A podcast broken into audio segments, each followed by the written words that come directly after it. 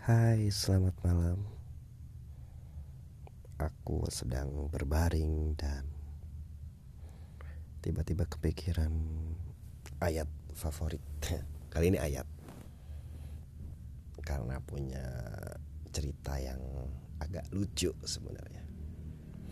Jadi waktu aku masih usia SD begitu, uh, kami sering bercanda begitu, mencari apa ya? Waktu itu, eh tahu gak sih ada tai anjing dalam Al-Quran Ono tai asu ning Quran katanya. Terus uh, ayat itu ada dalam surat Yusuf. Artinya nggak begitu sih, tapi mungkin teman-teman tahu juga, pasti tahu lah itu ayat di surat Yusuf itu ayat 83 kalau nggak salah 85 aku lupa lagi yang menarik dari ayat itu ya bukan cuma guyonannya aja tapi kemudian hari uh, pas aku usia-usia SMP begitu aku akhirnya sampai di surat Yusuf gitu dan surat ini menjadi surat favorit. Karena mungkin karena ini salah satu surat yang berkisah begitu. Surat yang berkisah dan ketika apa ya pas masa-masa storan gitu. Biasanya kan orang store hafalan tuh satu halaman gitu ya. Tapi pas aku sampai di surat Yusuf tuh kadang-kadang sampai dua atau tiga halaman karena aku suka dengan surat ini karena kisah ini. Anyway jadi tai asu di sini di ayat 83 atau 85 kamu bisa cek sendiri konteksnya adalah ini cerita tentang Yakub alaihissalam yang menyuruh anak-anaknya untuk balik lagi ke Mesir untuk mencari tahu tentang keberadaan Yusuf alaihissalam yang saat kecil itu dibuang ke sumur. Sekaligus mencari keberadaan adiknya yang ditahan gitu. Jadi uh, pendek cerita. Intinya uh, lengkapnya ayat ini bunyinya. Ya bani yadhabu fatahassasu min Yusufa wa akhihi wa la tayasu min rawhillah. Innahu la yayasu min rawhillahi illa alqaumul kafirun. Gitu. Wahai anak-anakku uh, kan anak-anaknya banyak nih berangkat lagi kalian ke Mesir katanya. Sebelumnya kan mereka ke Mesir. Terus ketemu ternyata uh, anak-anaknya Nabi Yusuf, Nabi Yakub Nabi Yakub ini ketemu Nabi Yusuf yang mereka buang dan sudah jadi menteri gitu. Intinya gitu deh. Disuruh balik dijemput uh, adiknya juga mencari kabar tentang Nabi Yusuf. Karena Nabi Yakub punya firasat kalau Nabi Yusuf yang sudah hilang sejak lama ini masih hidup gitu. Tapi bukan soal itu sih yang menarik perhatianku. E, cara menyampaikannya ini. Idhabu fatahassasu min Yusuf wa akhihi wa la tayasu ruhillah jadi dia nyuruh anak-anaknya untuk mencari kabar tentang Yusuf alaihissalam dan adiknya tapi dibilangnya wala tai asu mirrohillah janganlah kalian semua menjadi tai asu alias berputus asa. Kalian lihat semantiknya nggak sih? Lucunya. Nggak ya? Ya udah deh. Lucunya di situ. Jadi kayak seolah-olah orang yang berputus asa tuh kayak tai anjing. Enggak ya? Enggak lucu. Ya udah wala tayasu mir jangan putus asa dari rahmat Allah dari kasih sayang Allah. Bukannya jangan putus uh, bukannya teruslah berjuang sampai ketemu kabar tentang Yusuf alaihissalam gitu tapi jangan putus asa dari rahmat Allah bahwa apa ya seolah-olah pencarian bahwa ini menegaskan bahwa apa pun yang kita lakukan kita perjuangkan itu ada hubungannya dengan kasih sayang Allah gitu jadi bukannya diminta jangan putus asa dalam mencari berita tentang Yusuf alaihissalam tapi jangan berputus asa dari rahmat Allah gitu. Ini kalau uh, disangkut pautkan cocok-cocokkan sekilas tuh kayak bukan hasilnya gitu, yang dikejar tapi prosesnya. Bukan berjuang untuk hasil gitu tapi berjuang untuk proses itu gitu kayak rahmat Allah itu bukan ada di dalam hasil kamu gitu. Rahmat Allah itu ada dalam proses gitu. Apa pun yang kamu cita-citakan itu selama kamu uh, stay di sana gitu selama kamu ada di sana gitu itu mesti dilihat sebagai bentuk kasih sayang Allah gitu.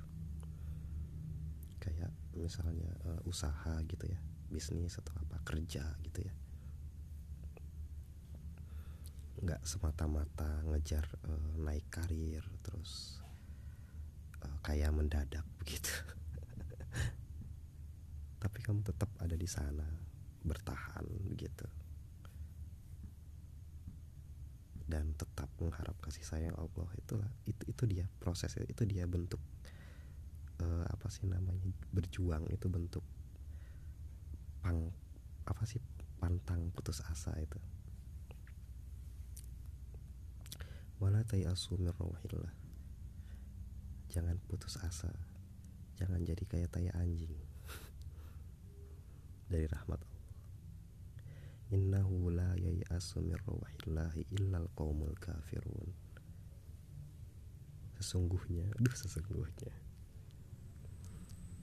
La yayasu min rawhillah.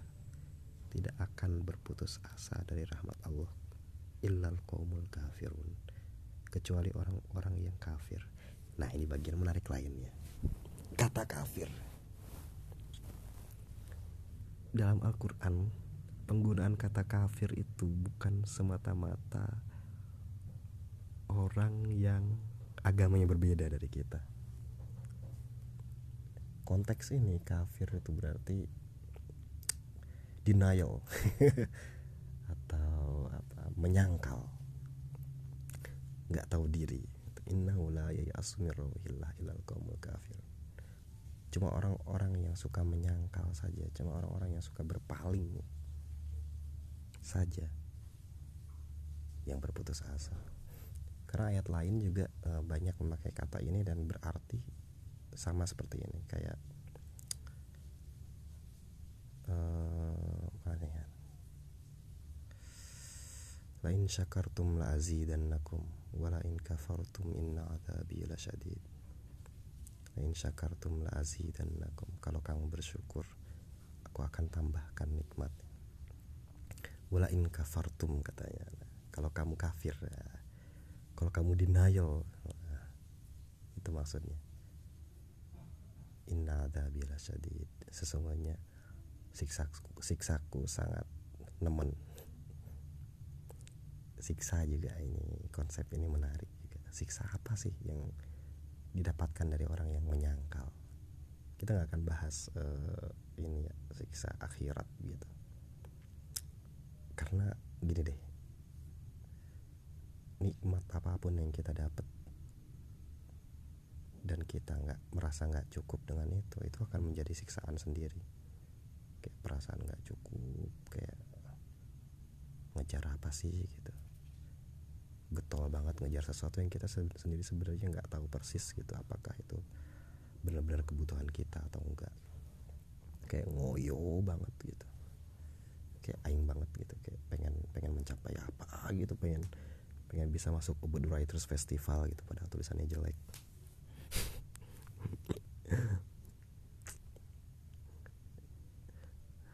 Uh, jadi akhirnya tuh pengen nulis bagus nggak kekejar pengen masuk Ubud Writers Festival nggak masuk gitu kan.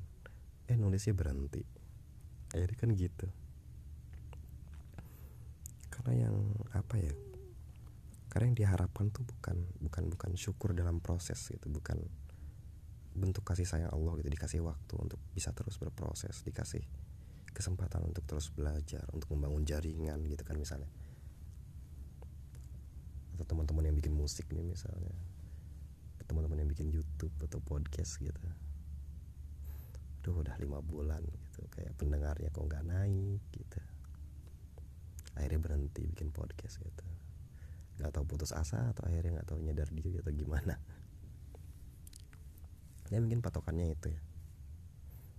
E, agar apa sih melihat setiap apa yang kita kerjakan itu bagian dari kasih sayang Allah gitu dan patut gitu disyukuri gitu sekecil apa pun.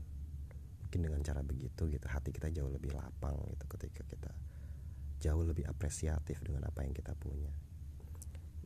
Mungkin maksudnya apa ayat yang lain tadi itu kayak bersyukur maka akan ditambah itu bisa jadi maknanya emang bukan kayak kamu punya duit 10 ribu terus kamu bersyukur jadi 30 ribu gitu enggak tapi mungkin dengan 10 ribu dan kamu bersyukur itu membuatmu apa ya mungkin jauh lebih bijaksana menggunakannya gitu.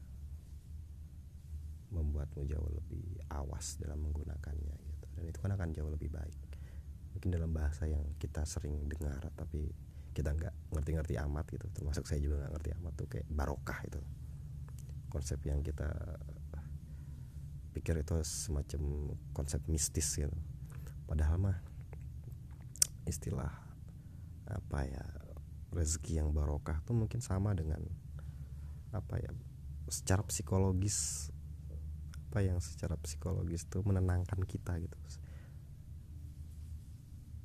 Kayak rezeki sedikit kitanya puas gitu kayak gitu aja mungkin barokah itu. Kayak gitu aja mungkin uh, lazi dan nakum itu itu jadi jangan jadi kayak tai anjing katanya. Dari rahmat Allah dari kasih sayang Allah gitu. Uh, pas berapa kapan ya tiga hari yang lalu gitu kayak uh, aku kan di rumah gitu ya lagi azan terus aku masih main HP masih main HP sebab aku ngetok pintu gitu kayak. Buru tuh pakai baju cina sholat gitu, ke masjid gitu. Meni tidak apa meni berlambat-lambat dari rahmat Allah gitu. Sebab aku sekarang kayaknya mulai lebih kreatif dalam menggunakan bahasa kayaknya. Sudah nggak pakai kata paksaan lagi gitu untuk urusan-urusan seperti itu.